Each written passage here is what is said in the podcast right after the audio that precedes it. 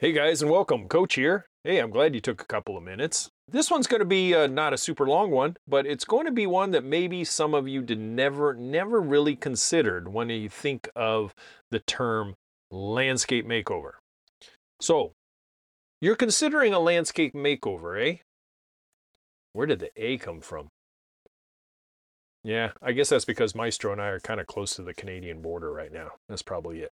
Anyway, this week we're going to discuss one big consideration. If the home you are in is not your forever home, plain and simple, something to consider when you have a landscape makeover on the table.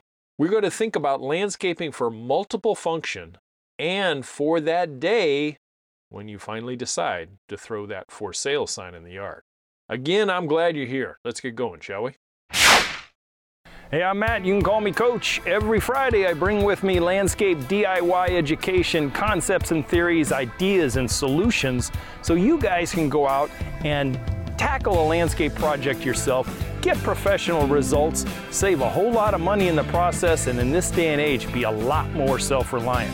Man, after a 20-plus-year career in the green industry, I'm bringing with me a lot of knowledge and experience that I want to share with you guys, the new, modern, educated, self-reliant homeowner of today.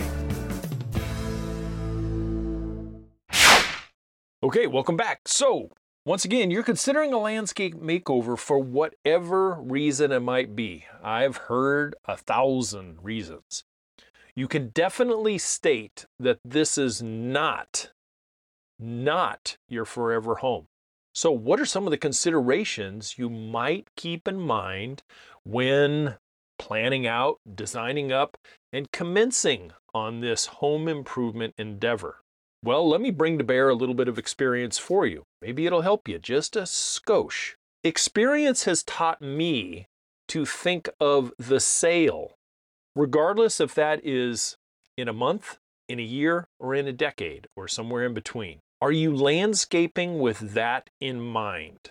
Many folks, and I mean many, gravitate towards what they and they alone want and need, and not for what might appeal to the masses when you decide to sell later on. In order to accomplish this, you must think along three avenues of thought. Are you ready? Number one is what I'm changing and improving useful to many others, not just myself, who might lay their eyes on it in the future? Number two, are the dollars invested in this improvement reasonably assured to be recovered upon sale? And number three, is the location in the landscape and the improvement able to be tweaked just slightly when sale times arrive to generalize the area to appeal to a lot more than just yourself? Let me give you an example. And go back and listen to those three again, just to let it sink in a bit. But here's the example. The neighborhood you live in is primarily and predominantly young working people with families, probably young families. You want to carve out a veggie garden in a backyard corner somewhere on your property. Veggie gardens are relatively a low cost, however, a low return on investment when sale time comes about. So, consider satisfying your want and your need for the vegetable garden, then have a plan B and have the ability to revert the area back to a more appealing space when you go for sale. For instance, if you know your neighborhood is what it is, then maybe a play area for children or a sitting area for somebody that wants to have an area of the yard to go read and relax, etc. See what I'm saying? So it kind of has to have a multiple face type of area, so when you're ready to sell, you can scratch out the vegetable garden, maybe take out the split rail fence around it or whatever, kind of throw some pavers down, maybe log it in and put in bark and stuff, and you have a play area or you have a sitting area. And then when people come to see it, they go, aha, that's a nice usable area. However, a majority of people that come to buy your home, young professionals with young kids and a dog, etc., very low percentages of those folks go, oh, thank God it has a vegetable garden. No, we want to appeal to the 50% or more, not the 20% or less that are going to be traipsing through your home and yard looking to buy it. Okay? So when I used to consult with folks, this particular topic is one I dwelled on and explained when I was their designer. Many folks never really considered mid or long-term goals of a landscape. They were kind of in the moment. They had dollars in their hands, and they wanted that big landscape change for themselves and their wants and needs only. And so I would be talking to them, and their faces would be, they would be all corners up smiles to that of a look of, what? What the? WTF, coach, what are you talking about? We're talking about what we want. We're talking about what we want and need right now. We have several thousands of dollars we want to give you to design this and build this for us. What are you talking about leaving already? Then, kind of, as I explained, they would usually say, we really had not even thought of that or even along those lines. We were just thinking about what we wanted to do now. And that's okay if it's your forever house. Okay? But if it's not, if it's your first one and you know you're going to have a move up, why would you spend $100,000 on it if you know you're going to be gone in less than 5 years? Unless your neighborhood could absorb and your return on investment would be there when you stick the sign in the front yard. Now, let's think about another line of thought. This is what I like to refer to as, let's think about presentation, present function, and areas of responsibility. What I mean by this is this. Presentation comes from visual appeal. Visual, 100% visual presentation. How does your landscape present itself? Not only to you now, and quite possibly after the landscape makeover, but just as importantly to others. And a great way to gauge this is the neighborhood itself. If when you're doing it and you get done and all your neighbors are oohing and awing and, oh my gosh, what a difference. Oh my God, it looks so good. It's so brand new. It's so colorful. It's this, that, and the other thing. Then chances are it presents itself to others in a way that is appealing. And that curb appeal is going to be paramount when the sign goes in the yard. Now, as far as present function, that surrounds what areas of the landscape perform what need or want for you now and what they could perform for others later on down the road. For instance, you have a small home. Maybe there's it's a 2-bedroom, 1-bath starter home for you, and you have a small business, and you work remotely, you work out of your home, but dang, there's just no space inside at all. So you decide to put a tough shed in the back, bring some electrical out to it, and you doll it up into a man cave or a she shed or a work area that really is functional for you. Okay? The present function surrounds your wants and needs now. But can it be modified slightly? Because again, she sheds and man caves don't appeal to the masses. They appeal to only a small percentage. But can it be converted to an outdoor storage area? Maybe kind of gutted out a little bit and a nice blank space when you're presenting it for sale. And it's not your customized, personalized space that you used for work for the last 3 years. See what I'm saying? present function versus what it could present later on down the road. Finally, how about areas of responsibility in the landscape? That being areas of usefulness both now and later. When coming from a sale presentation, all areas have to present at their peak. And the areas of responsibility are areas where you entertain outside, you receive guests, you provide storage, you have a dog run on the side of the house, you have an extra garage in the back. These areas of responsibility can appeal to the masses when they're presented in such a way. When coming from a sale presentation, all areas have to be present and appealing and at their peak presentation. All areas, outside, inside, top to bottom. I usually suggested when I consulted with folks, when they're putting it on the market, I usually suggested the front yard always being a 10 out of 10.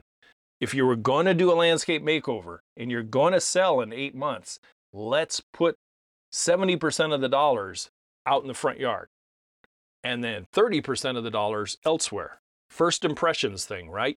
That curb appeal, that drive up with the agent and everybody looks at the potential property they're going to look at and they go, oh my gosh, wow, okay, I want to get out of the car now.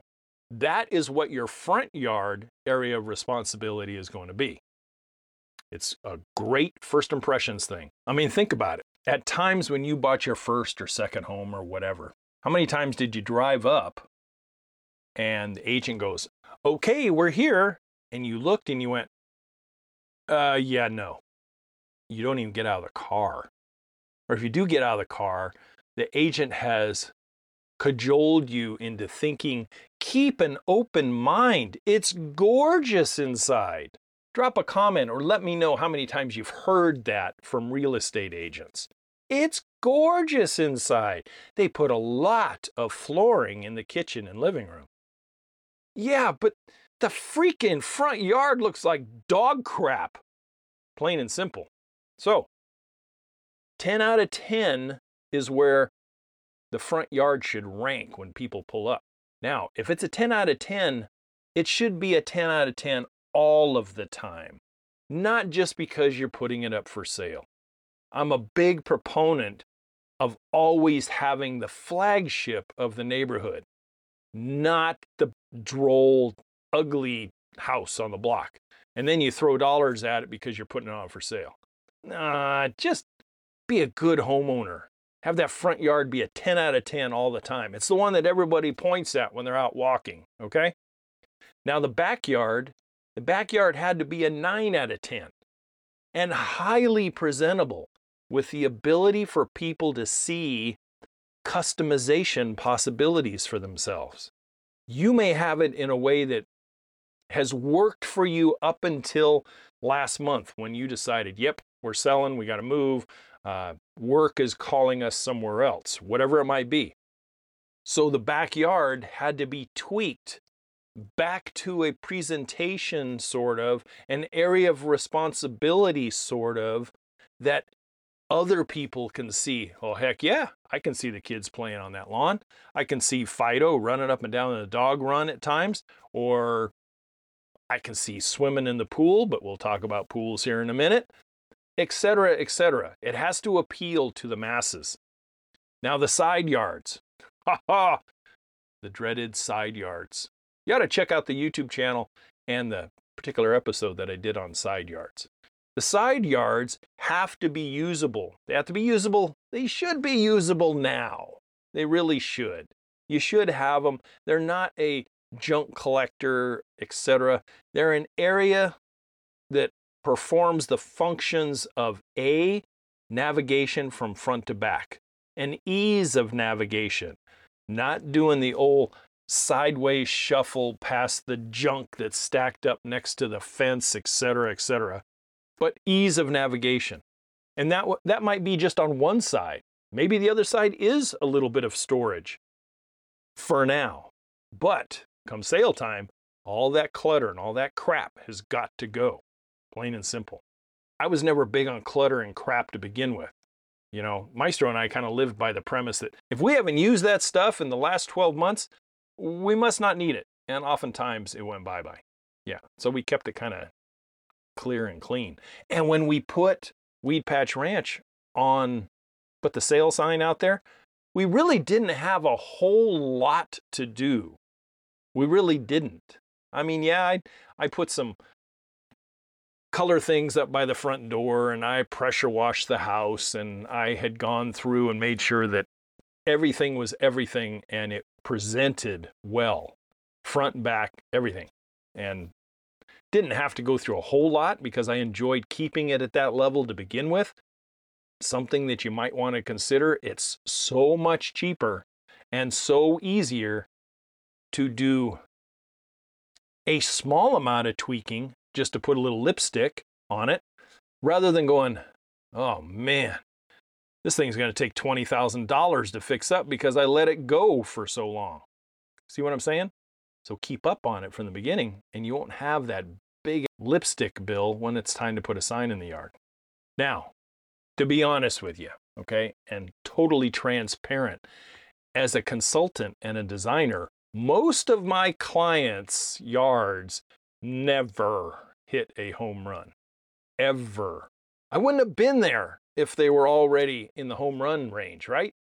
There was always some part of the landscape or multiple parts of the landscape that was in dire need of improvement. It really was. This is where, as a designer, I would have to point out the obvious sometimes, point out the uglies, pull back the curtain on people's crap, and then, once it's exposed, offer some suggestions for improved form and function. Not only for them now, but quite possibly down the road. Sometimes they saw the light and there were those clients that just couldn't see the forest through the trees because that was their normal. What do you mean I got a rat-infested lumber pile that I haven't touched in 15 years? What's the problem? See what I'm saying? So, back to the eye-popping front yard. An eye-popping front yard is always where I suggest bigger dollars were to be spent. Satisfying that first sight curb appeal impression was everything. Now, I've sold my share of properties over the years, and I know that through my own experience, personal and professional, when that place really shined in the front, you could kind of make up for shortcomings elsewhere. Then the backyard, I always made sure for a client, it was always clean, healthy, safe, functioning, useful, and it didn't really scream high maintenance. That high maintenance alarm was not going off in someone's head when they walked out. They may go, oh, wow, holy crap, this is going to take every Saturday, 3/4 of the day to maintain. No, we wanted to keep it somewhere in the mid-range of maintenance, something that they could take care of in an hour a week type of thing. Now, all backyard items that I put in or suggested to people, all the items were in great shape. You didn't have broken down patio furniture. You didn't have a water feature that didn't work. You didn't have a play area that was falling apart or that the slide or, you know, the little climby house or whatever you had is 10 years old. And obviously the kids are way too old for it now. They haven't used it, but you never did anything with it.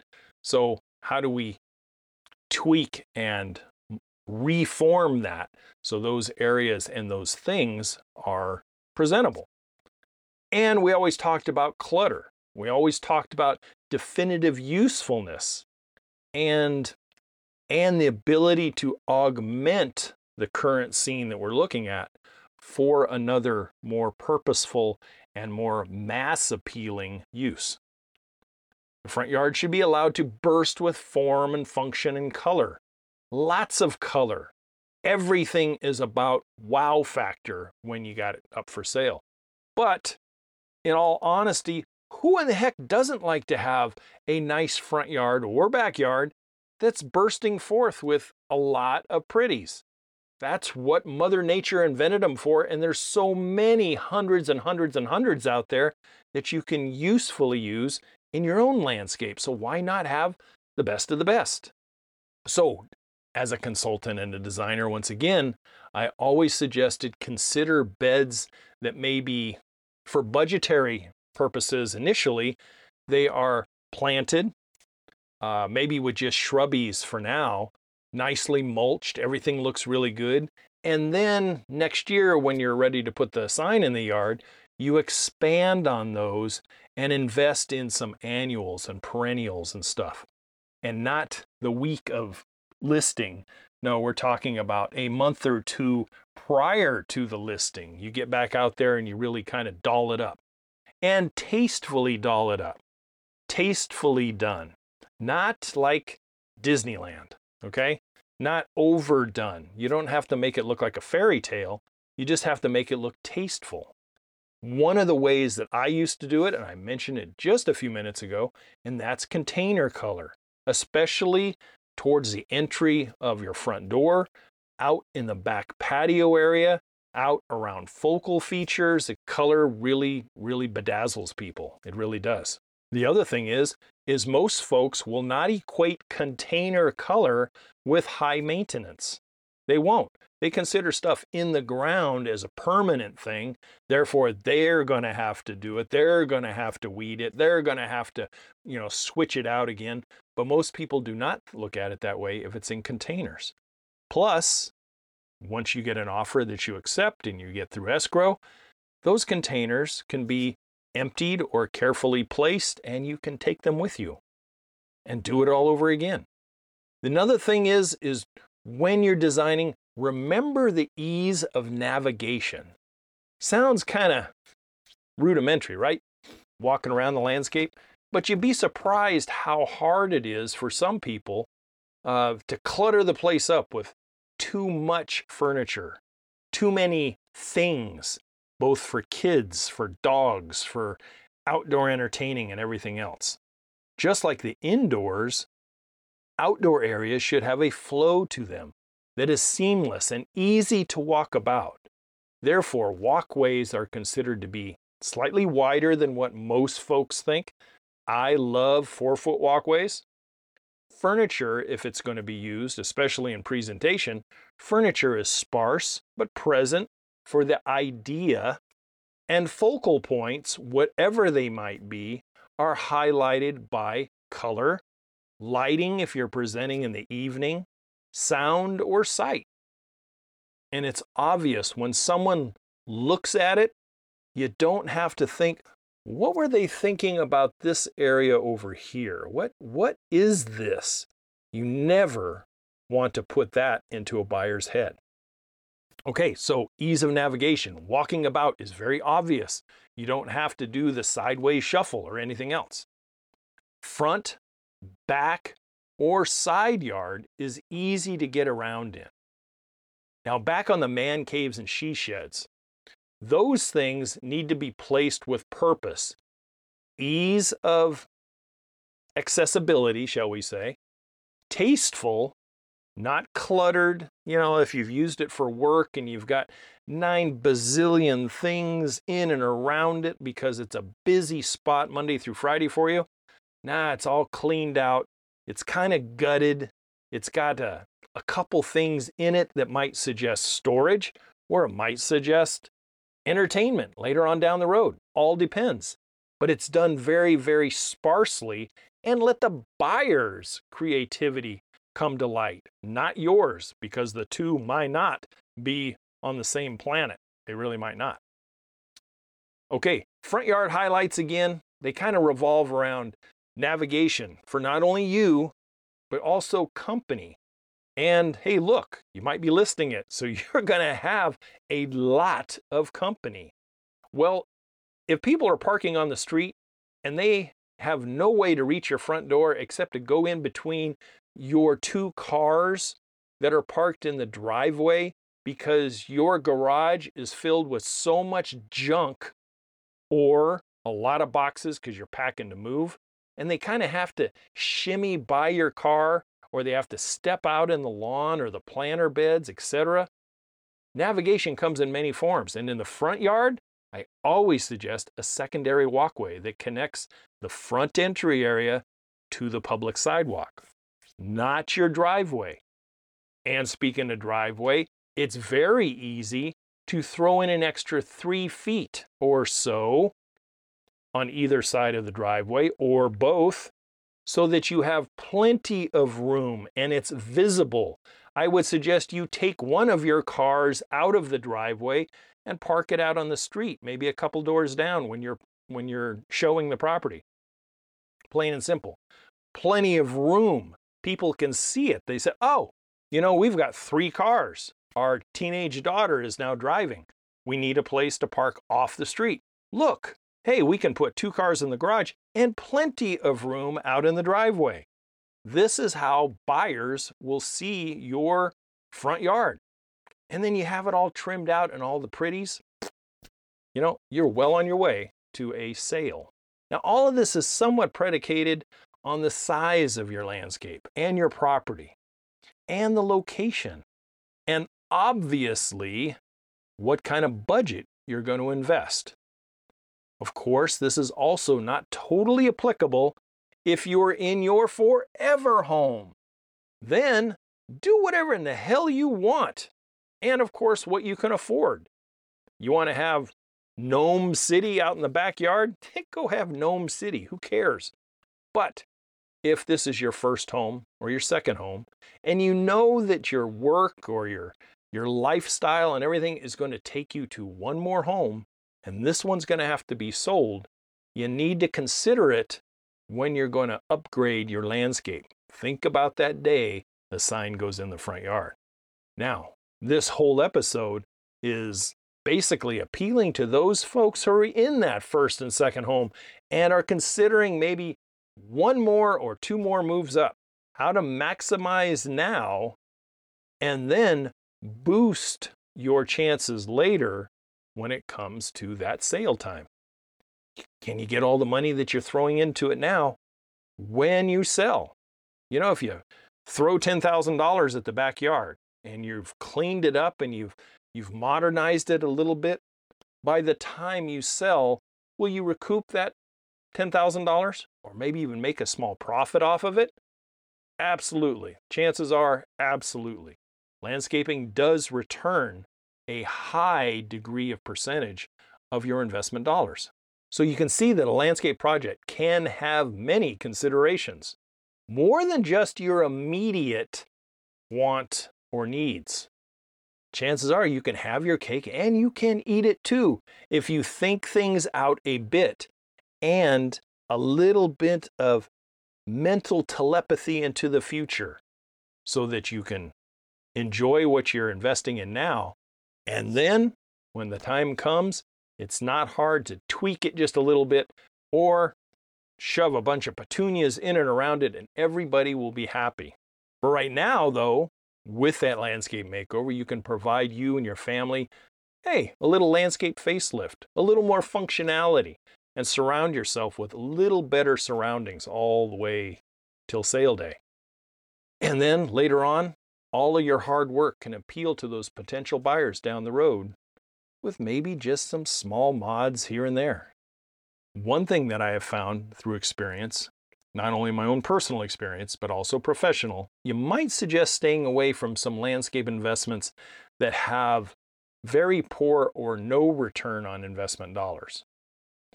My experience has shown me that swimming pools, although nice, I've had them, they don't really add to the value of your home. They really don't. They're a nicety. And for some people, they scare people.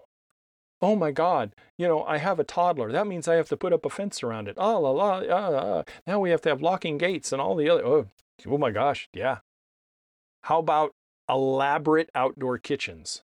Really good for what you like to do. Maybe you like that pizza oven out in the backyard. Maybe you like that big built-in smoker that you use 2 times a month to smoke up a big brisket or whatever. But the masses don't see it that way. They see it as, oh, wow, I'll probably use that once in a decade. Or maybe I'll invite Joe over. Joe knows how to do pizza. Maybe when I see him next spring, he can use it. So it doesn't appeal to the masses. Although I used to put them in people's yards, ponds do not return anything on investment. Water features may add to the appeal, but they don't always return on investment when it comes to sale. People don't go, oh my God, a koi pond? Perfect. All our 4 kids and 3 dogs will just love that. No, not always. Someone really has to be into ponds to really love them. Another one is play courts. One of my last houses that I had not only had a nice big pool, but it also had a half-court basketball. And it really did not appeal to buyers very much. What one buyer showed me, he says, man, if I could just open up that side yard just a little bit, I'd put another garage back here. A garage? The hell you want a garage back here for? This is where our kids and me have had hours and hours of fun over the years shooting baskets and playing horse and 2-on-2, etc. Why would you want to put a garage back here? You see what I'm saying? So it really does, with these little amenities, kind of shrinks your buyer's pool a little bit. I think, as a potential buyer and as someone who's sold many homes and a professional who has dolled up many homes for people who are selling, people want to have space, room to visualize and customize without a huge demolition project. Long-term vision, and especially in this day and age, lower maintenance point of view upon initial viewing. So, if you can landscape with some of these ideas in mind, check some of those boxes when you're planning out your landscape makeover. Chances are you're going to hit a home run when that sign finally has to go in the yard. Hey, I hope some of this has helped. I really do. Maybe I gave you an aha moment here and there. As always, to your landscape success, I will see you guys next week. Thanks for listening.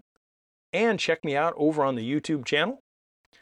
Comments, questions, or inquiries can always go to our email, youryardcoach@gmail.com. And please, feel free to go over to the website, youryardcoach.com, and take a look at some of the things we have. Some of the things that can help you steer yourself in the designing and construction angle on how to do this yourself. The Amazon page is always open. You can always find us there, and a little bit of purchase there, hey, it helps us out just a little bit. Certainly not a lot, but a little bit. I appreciate your guys' attention, and I will see you guys later. Bye for now. Hey friends, Maestro here, just dropping a reminder to check out the podcast description for discount opportunities and any important links. Also, if you're listening to this podcast on a specific app, please don't forget to rate and review the show. It helps us grow and continue to provide these free podcasts. Again, thanks for listening to this week's show, and we'll see you right here next week.